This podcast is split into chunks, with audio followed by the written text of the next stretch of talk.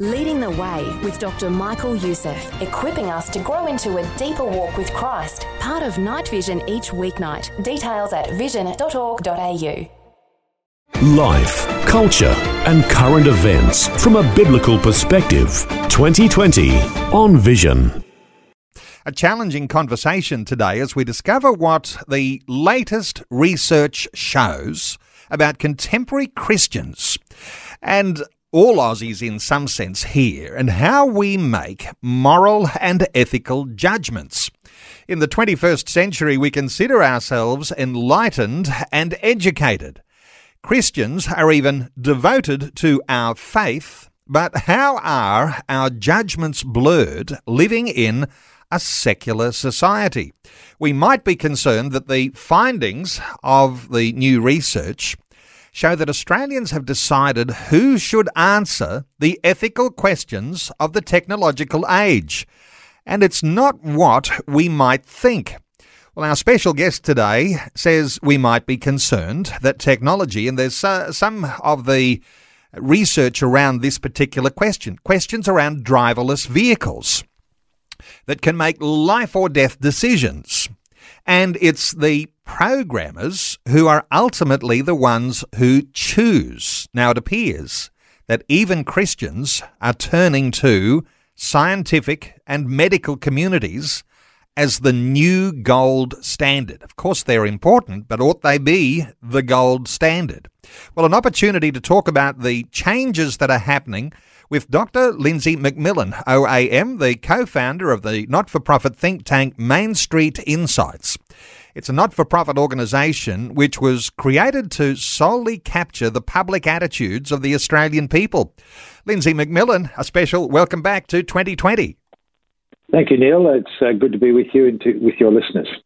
Uh, Lindsay, let's talk about the research that was done. Of course, uh, you're co-founder of Main Street Insights and uh, co-founder along with uh, with Mark McCrindle, and uh, mm. so great research gone into this. Uh, give us a, an insight here into this latest research.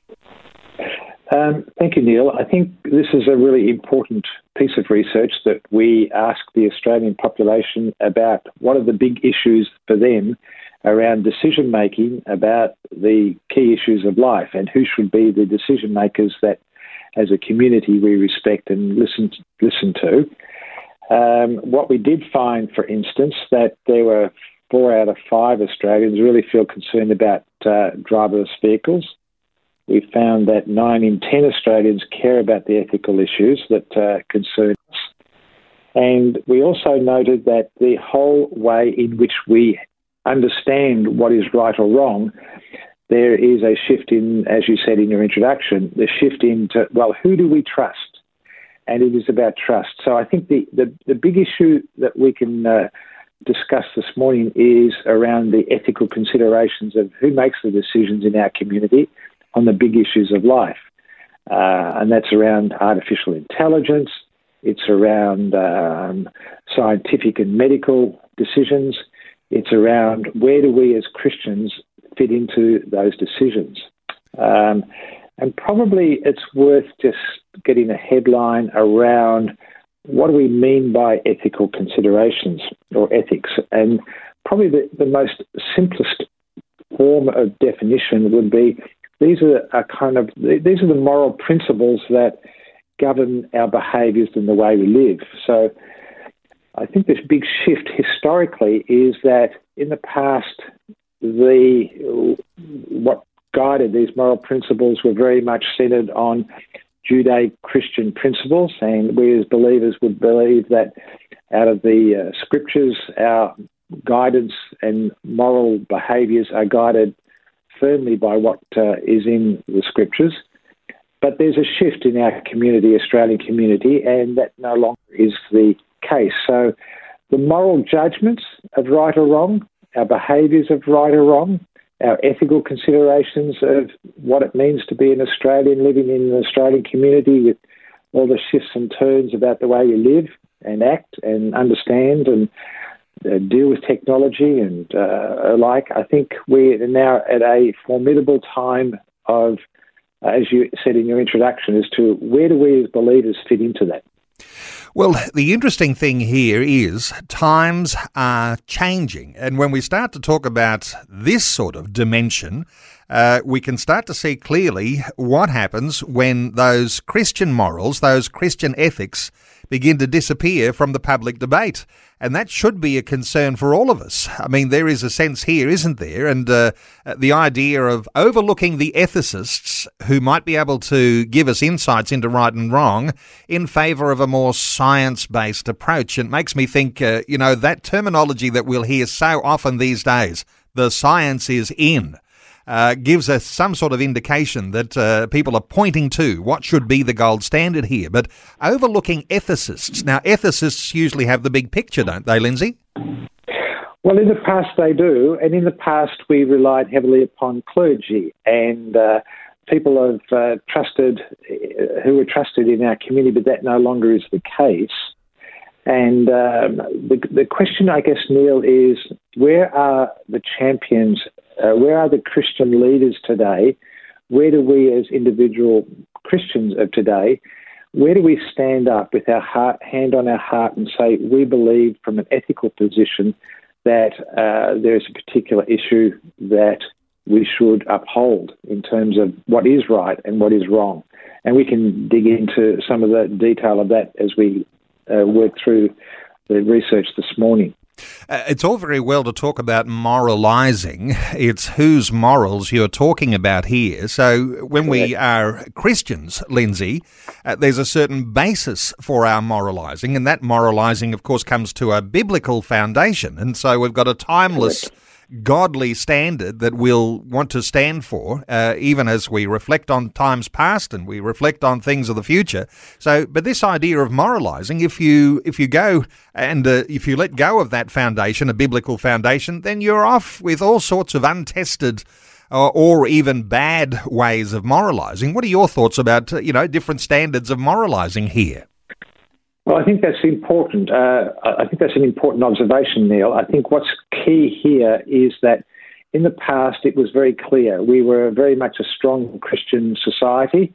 Uh, we knew that the Bible uh, was a firm foundation upon which we as Christians believe uh, is the right and wrong in terms of our uh, community and uh, individual behaviour. And today, within the secular society, as you indicated in your introduction, those areas of decision-making around what is right and what is wrong has now been blurred.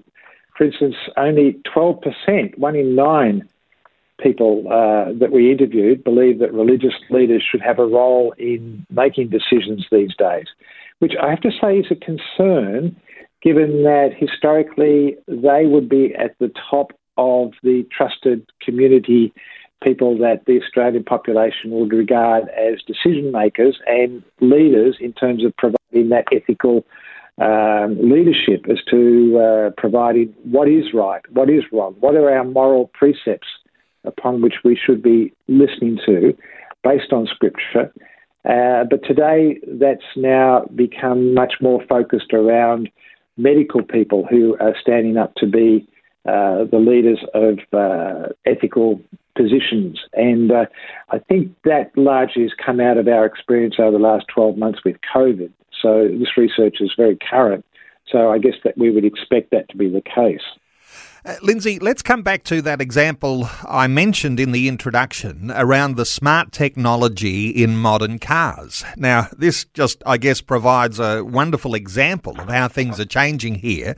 Uh, you've done some research here with Main Street Insights, and uh, one of the questions you were asking around this issue of morality and uh, who's programming the cars to decide life and death issues, uh, give us some insight here into, into how Australians responded to that question. Well, we asked Australians specifically, were they concerned uh, about autonomous vehicles? And eighty-three percent of Australians indicated that they were concerned about that. But let me give you a, a true practical example of this in two stories. One is that I saw this week, just this week, that two are dead after driverless tel- Tesla car crashes. So I'll read, I'll read the uh, news release here. Two men in a Tesla car believed to have been driverless were killed in the U S today when their vehicle crashed into a tree and burst into flames. It then goes on to describe what happened. Now, let me just, so that's the first indication. That's as of this week. The second story that I'd just like to relate to you is that two years ago, I was sitting in a room with uh, twelve people from the Gordon-Conwell Seminary who were doing a doctorate of ministry on ethical leadership. And we were in a room at Massachusetts Institute of Technology, M I T in Boston, which is a leading uh, institution around all things A I, artificial intelligence. And the leader of the artificial intelligence group spent a day with us, and he said this, and this is the powerful story. He said, the reality is that artificial intelligence is moving at such a rate, but the ethical considerations are lagging. He then pointed to the people in that room who were doing doctoral of ministry uh, programs on ethical leadership, and he said, it is up to you to provide the ethical position as to where we should be going with artificial intelligence.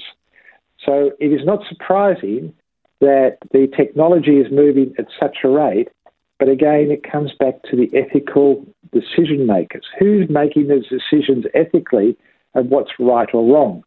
Um, we have a, a range of other matters that are concerning us around um, genomic uh, technology in farming, for instance. Uh, what's that mean in terms of ethical considerations? So there's some interesting developments that are occurring around all things artificial intelligence. And again, it says that we are at a point of time, Neil, where I think we as Christians need to actually get a position and start to say, this is the right and wrong from our position as based on Scripture. Is it true here, Lindsay, that while there's going to be water cooler conversations and uh, ordinary Christian believers have a big role to play in that, in workplaces and in communities, but it is going to be Christian believers who are going to bite the bullet and uh, undertake some higher levels of study so they can be appropriately qualified to speak into these areas? When we're talking about artificial technology, uh, clearly uh, any sort of level of higher technology is going to take some level of expertise. What are your thoughts for Christians and the sorts of choices they might make in some higher education so that they can can make a contribution in this area? Well, I think, again, it's It's an important generational consideration. I think that uh, um, we need to actually start to identify champions, Christian champions, who do have the power of uh, a voice in sp- be able to speak into the community and be able to uh, be part of uh, higher education organisations who should feel confident and blessed in a way that says, this is my calling to actually, as a uh, as a Christian, speak into the education of future generations and to provide an ethical consideration uh, in studies. And uh, uh, our research indicates that while uh, ninety-one percent of Australians care about the ethical issues, um, what we didn't find in our research is, uh, so what's next? And we didn't ask that question, but I think what this research has shown is there are, it raises a lot of questions in the Australian community, and we as believers need to actually start to think about, where do we stand in terms of your point around higher education? Where do we stand in terms of what is our position around artificial intelligence? What is our position about driverless cars? What is our position about the current uh, medical considerations that are moving at a much faster rate than the ethical considerations of what's right or wrong? And there's a number of issues that come up in terms of medicine as well. This is twenty twenty with Neil Johnson, helping you make sense of life, culture and current events from a biblical perspective. Wonderful to have you along with us on this Wednesday edition of twenty twenty. Our talkback line open on one eight hundred three one six three one six. You can respond to our Facebook question at facebook.com forward slash Vision Radio. Our special guest is Doctor Lindsay McMillan, O A M, the co-founder of the think tank Main Street Insights. Uh, Lindsay, let's talk some more about artificial intelligence and how that works, because uh, obviously there's going to be some uh, who are not going to be very familiar with how all that uh, works, uh, algorithms and such things. Uh, what is this idea when artificial intelligence actually makes its decisions? It's based on a whole lot of information coming together all at once. What are your understandings about artificial intelligence and algorithmic bias? Um, let, let me start with our research, and then I'll tell you a story, that uh, a personal story that may be uh, illustrative of this. There's no doubt that our research, uh, when we asked Australians were they concerned about the increase uh, of artificial intelligence, there was a, a high degree of concern about that. So underlying again within the Australian community, there is a concern about the, the advancements that we have in technology to the degree that uh, we have moving at such a fast rate. So artificial intelligence or machine learning is where the uh, details within the uh, algorithms or the programming within a computer program actually learns from each other uh, of what's happening, and it self-learns. And let me give you a couple of stories that may illustrate this. I was uh, in a... Uh, in New York some time ago, and I was talking with two investors who had invested into some artificial intelligence programs, health programs, and uh, they one of them was telling me that he lives in Silicon Valley, and he and his wife had booked a driverless car to take them to a restaurant.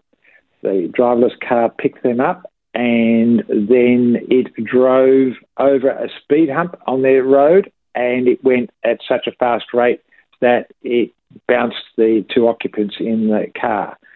They then went to another drove, drove to another speed hump, and it slowed down marginally.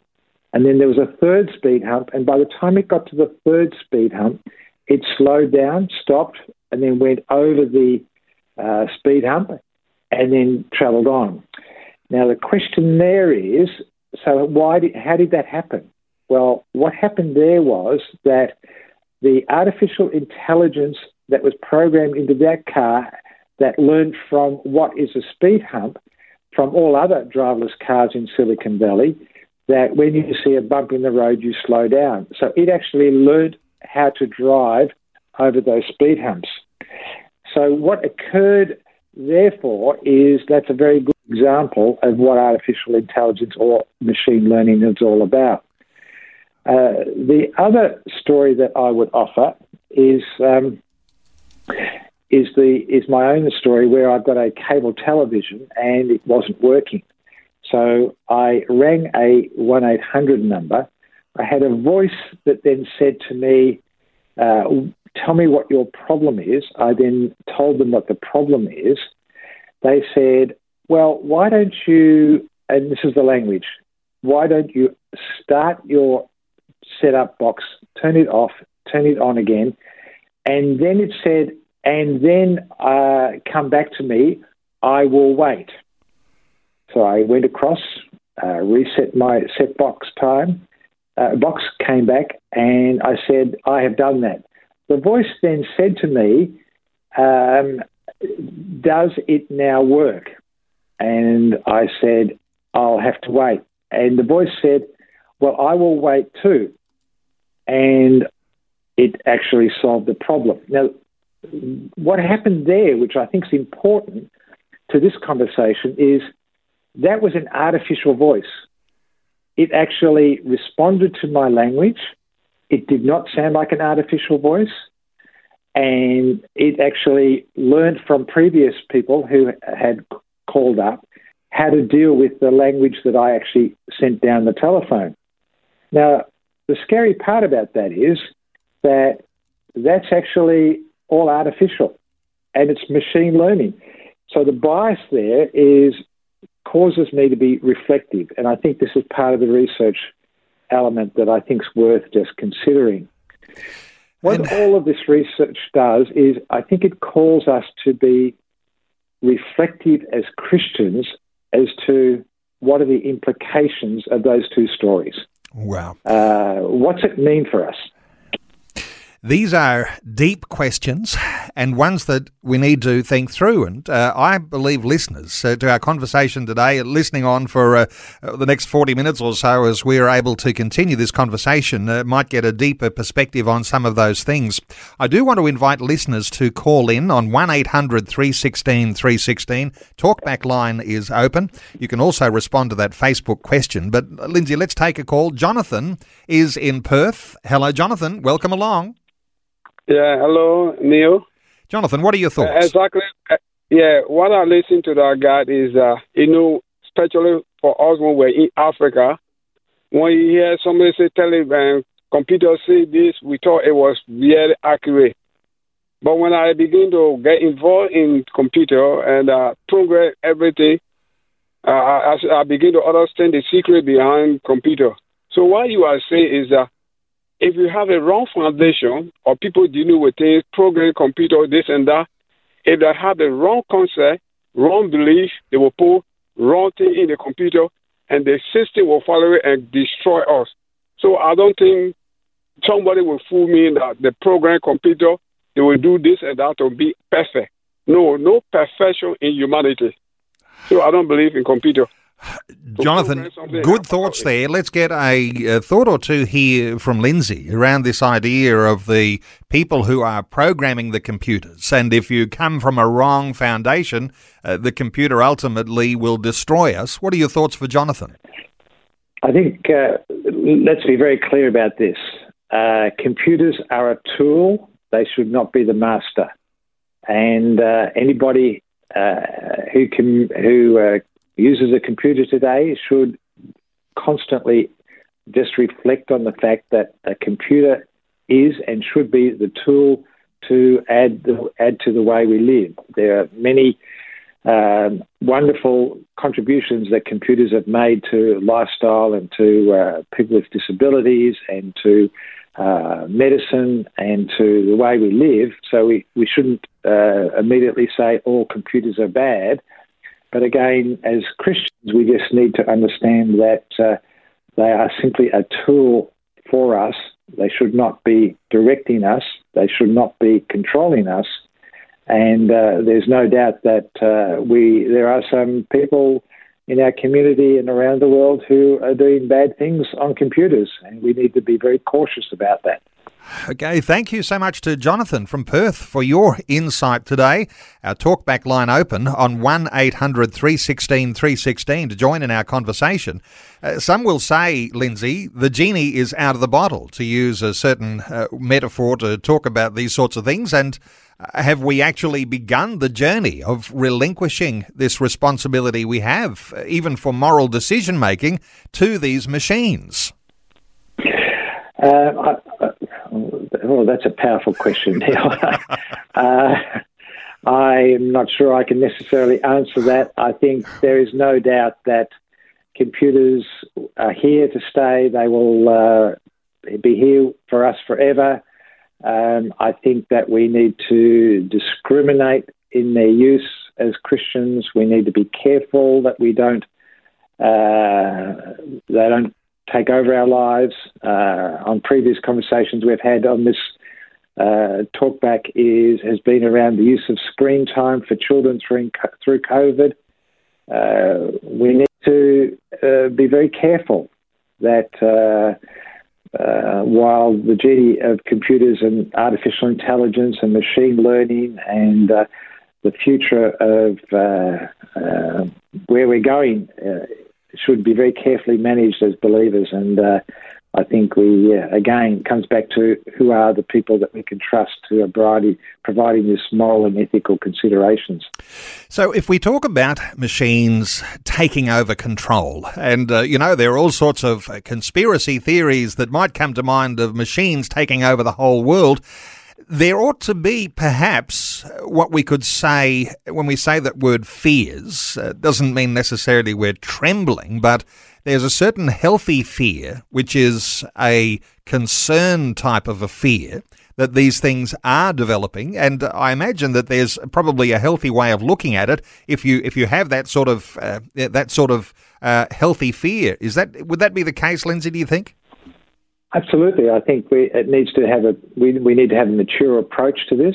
Uh, as Christians, we need to uh, ensure that uh, the high ethical considerations, and again, coming back to the ethical considerations, is around what's right and wrong, and what's good and bad, what's evil and just. Um, I think the Gospels are very clear about uh, providing us a framework upon which we make some judgments about how do we live with uh, a modern computer age that we live in. Uh, there's no doubt about that, that uh, we do have a firm foundation as Christians as to how should we live. And uh, I, I think the Gospels are very clear about that. Uh, so I don't think we should feel overwhelmed by the uh, introduction of computers. I think we should feel that they are just uh, an adjunct to the lifestyle that we're called to. Lindsay McMillan, let's talk about this issue of trust. Uh, the idea, you know, who do we trust? Uh, scientists and doctors, as you mentioned in the last uh, beginning of our conversation. Uh, what are your thoughts on trust? Uh, I think trust is a really important issue because uh, unless we feel that we are trusted as individuals, uh, then things go awry. Uh, our research found that there are, the Australian population basically is trusting scientists and doctors as key trusted people these days, which is not surprising given that uh, we've just come out of COVID. Uh, we've just come out of um, institutional challenges around the institutional church, around child abuse. We've come out of royal commissions around uh, aged care. We've come out of royal commissions around the way companies are uh, managed. So there are a number of issues in the Australian community that focus upon who can we trust. And our research found that scientists and doctors are the key trusted people in our community at present. So I, I guess coming out of COVID, it's not surprising, but as Christians, is that what we want? That's the big question. And the other question that for us as a Christian organisation that we ask is, so is that where we should land to get our moral and ethical positioning? Well, clearly, Uh, unless they're Christian scientists or Christian doctors, um, that's probably not what we would want. But again, your listeners, listeners may have a different view on that. Lindsay, you had really more direct questions about this idea of trust, and uh, I'm wondering whether you're surprised that religious leaders uh, came out in the lowest levels of trust. Uh, and, of course, you got scientists and doctors at the top. What were your thoughts when that sort of you know, information, that sort of finding was coming forth in the research you were doing? Uh, well, we weren't surprised that um, clergy and religious leaders uh, were down the list. Um, I think that we as Christians have got some way to go to build trust again in the community um, that actually leads us to Um, regarding uh, our, our Christian leaders as uh, people that are trustworthy. Um, I think we've got a way to go there.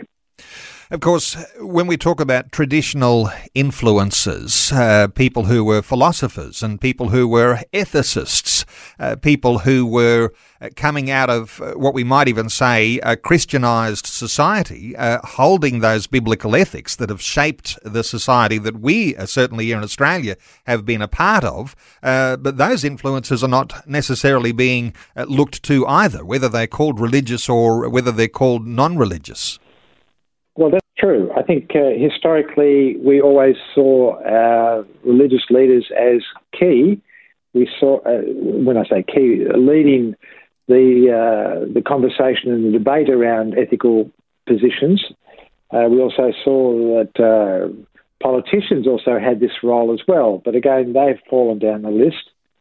Um, I, I think that uh, we've got a way to go here. We need to repair the trust and community standing of Uh, of key people in our community. So uh, as Christians, I think, again, we're in the position now of building trust, again, within the community and uh, start to ask those questions and be prepared to address them. I imagine servanthood is going to be important in that, but we won't go off on that tangent. Uh, but that idea of repairing trust, uh, and uh, community standing is going to be an important element uh, for Christian leaders who'll stand up and be able to have their say and be credible, because in order to stand up and have your say, you've got to uh, fight for a position to be heard. And uh, that idea of having some level of courage in there is going to be an important element too, Lindsay. Well, I think courage is an important consideration, and um, the Old Testament talks a lot about courage.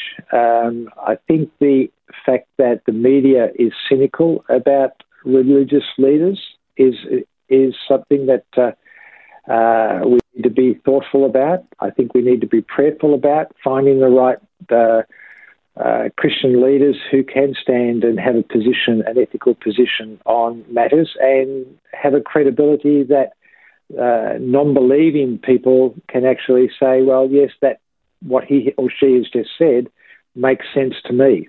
And uh, uh, we've got a journey now. We start. We need to start this journey, and we need to be very supportive and prayerful of people who are wanting to stand up and uh, be heard on such important issues that we're talking about this morning.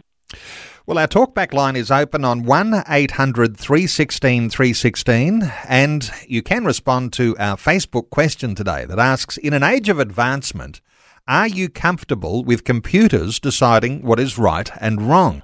Let me reflect a few of the thoughts here, and we might pick up on uh, on one or two of those. Uh, Stanley says, no, a computer is a servant. It is an electrical device. It does not and cannot have the reasoning power that God gifted us with.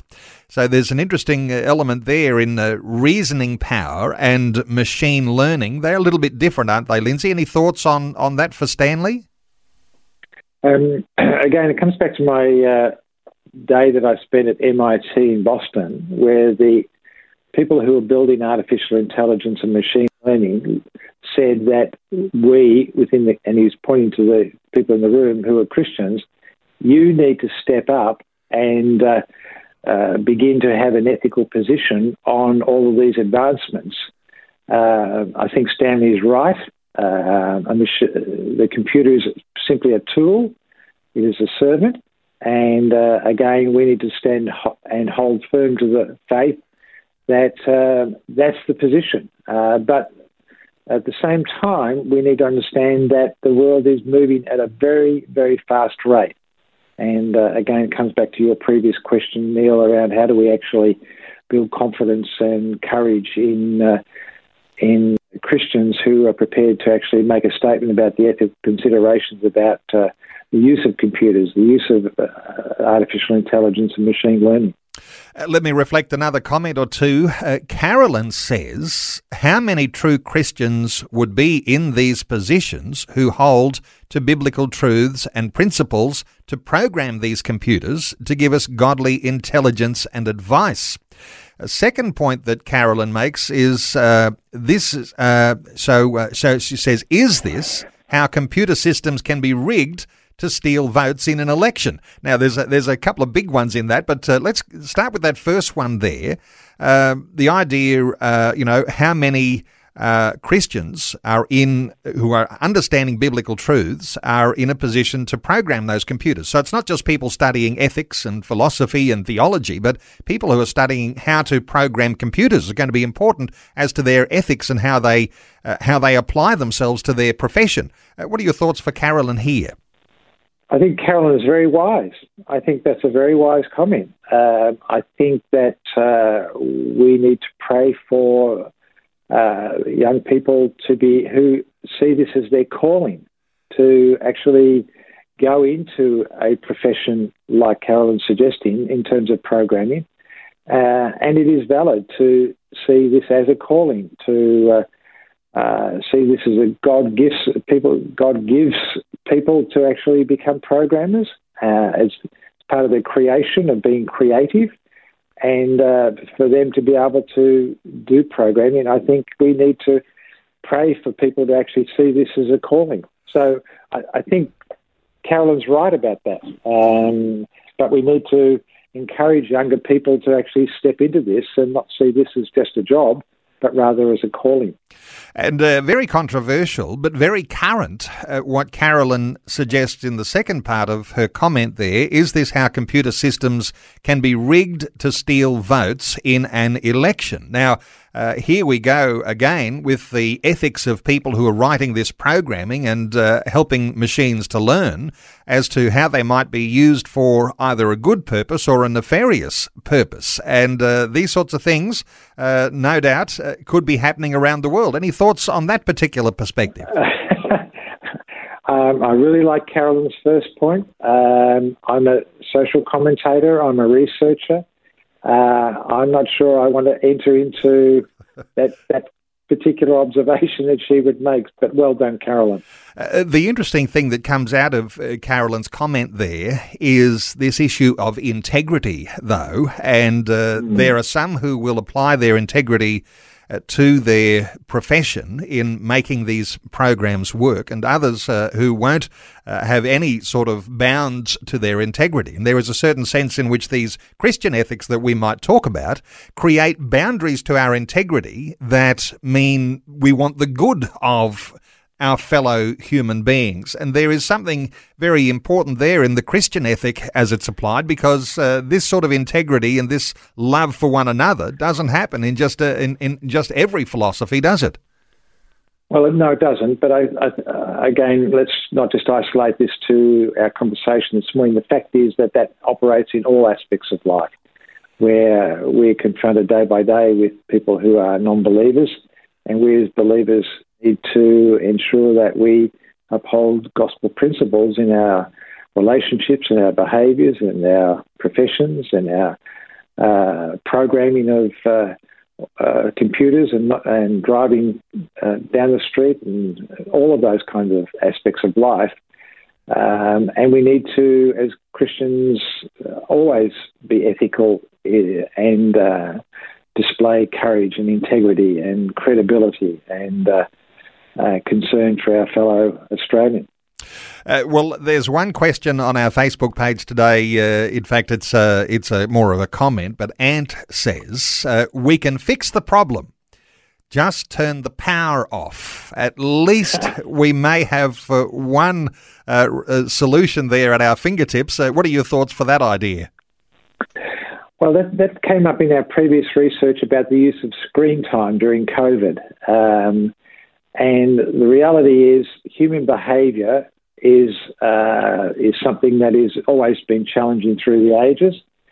Uh, the fact is that there is something about the use of computers that can become addictive. We know social media can become addictive. We know that screen time for children can become addictive. Uh, the reality of life, not only for Christians but for non-Christians, is we need to be decisive. We need to see the good in what we're trying to do. We need to see the power of family. We need to see the power of relationships. And uh, we simply need to be better decision makers than saying enough's enough. Let's turn off the computer and sit down and share a meal together.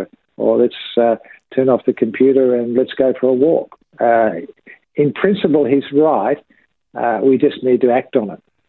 Okay, let me just reflect uh, one or two quick comments, because uh, there's some things we want to uh, uh, conclude with our conversation. But Leo says, uh, what do you guys think about Asimov's Law of Robotics?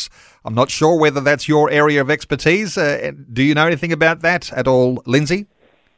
Uh, marginally, and I'm not necessarily sure I would uh, call on that, uh, other than simply say I'm familiar with the power of robotics within medicine, and I'd have to say there is something very powerful about uh, the use of mm, robotics that are now so precise that uh, there there are medical advancements through the use of robotics that we would have to applaud. And Stuart says, no, not at all to our Facebook question today. Only the lazy and easily led people will be okay with this form of enslavement. Uh, Stuart not holding back there. Uh, again, I think it comes to the previous comment about uh, just have the power to turn it off. Uh, that's true. I think the other observation I would make, Neil, is that as Christians, we need to just have the eyes of Christ in the way we view all of this conversation around robotics, around artificial intelligence, around uh, um, the way in which we, we view the advancement of technology. I think we just need to not be consumed by it, or but see it through the eyes of Christ. What does this mean in terms of the way we behave, the way we operate, the way we uh, relate to one another, the way we conduct church, the way we do uh, uh, family, and the way we use our screens day by day?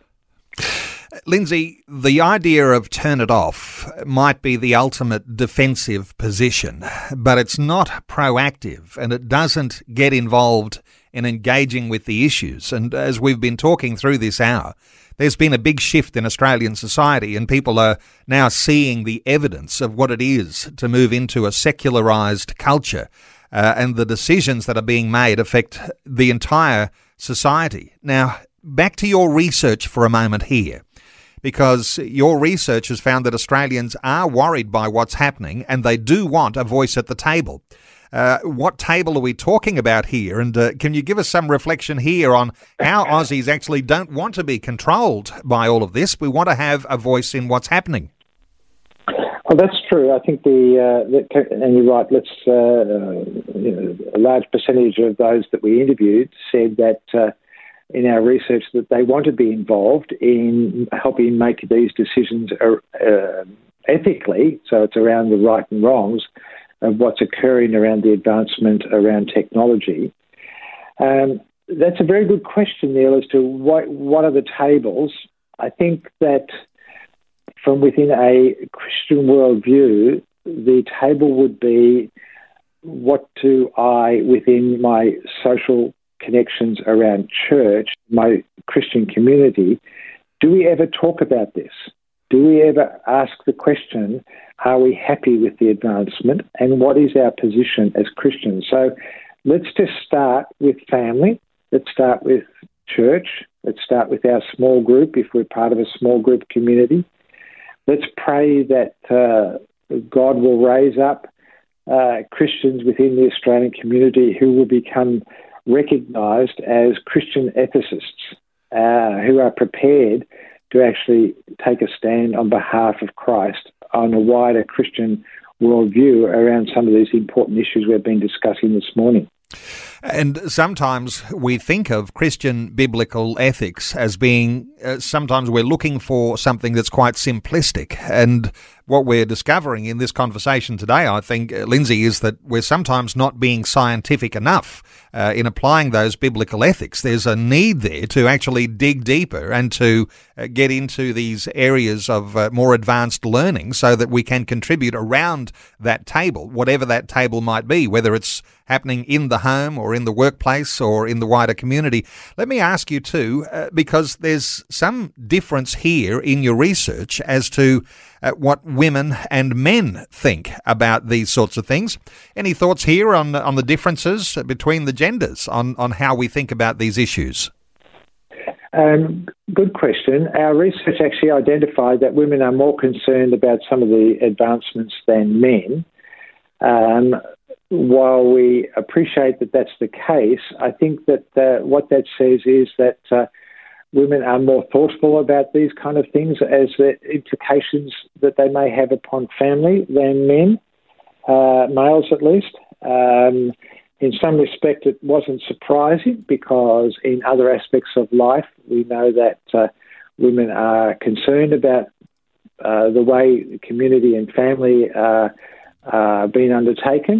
Uh, and uh, uh, But what I think we found in our research is that this amplified the fact that uh, Australian women are more concerned than men about these advancements and the implications that it may that they may have for them as women, and I guess intuitively for their immediately surrounding relationships. It occurs to me that when you say, you know, you can start conversations about this in your local church, and uh, as you're indicating there, women are sometimes more im- uh, impressed to talk about these things than men, but uh, you want these yeah. sorts of conversations to get underway. And some people will say, well, you know, do I have to get well qualified before I can lead a conversation like this? I imagine that uh, your some of your research, because you present it in such a way that it's easy to consume, easy to talk about. Uh, when people go to your Main Street Insights website, uh, some of these sorts of things are easily downloadable and uh, good conversation starters when you're getting together with friends and family and in your wider community. Is that the way you, you're trying to work with uh, with some of the, the findings in your Main Street Insights? Well, that's certainly the direction I would uh, ask people to go to. Uh, and also I would just like to leave you with a thought. John Stott, the Reverend John Stott, who is a, a world-renowned uh, person who I admire greatly, uh, he actually made the statement that uh, we should, preachers should preach with the gospel, with the Bible in one hand and a newspaper in the other, and we as Christians should listen with the scriptures and gospel behind us as a Christian and from a, and a worldview. And I think, Neil, I think the, the power of that is that we should just start, we should start. And we should start the conversation as to what does this mean for me as a Christian. And even if you don't have all the answers, asking the question can be a powerful way to get people thinking about these sorts of issues. Correct. And so uh, let me point people to the website for Main Street Insights. And uh, I mentioned Doctor Lindsay McMillan is co-founder of the think tank called Main Street Insights. Uh, your other founder, of course, uh, Mark McCrindle, and so many listeners will recognise that name, uh, McCrindle Research, one of the primary uh, social research bodies in the nation. main street insights dot com dot a u. And uh, I think when I checked your uh, website a little earlier, this particular one was not quite up yet, but I'm sure it must be ready to upload there. But uh, main street insights dot com dot a u, and uh, you'll be able to get a hold of the detail that we've been talking about today. And you'll be able to hear also the podcast of this conversation a little later this afternoon on vision dot org dot a u. Lindsay, just wonderful getting your insights once again. Thanks so much for taking some time to share these thoughts with listeners today on twenty twenty. Thank you, Neil, and bless you all. Thanks for taking time to listen to this audio on demand from Vision Christian Media. To find out more about us, go to vision dot org dot a u.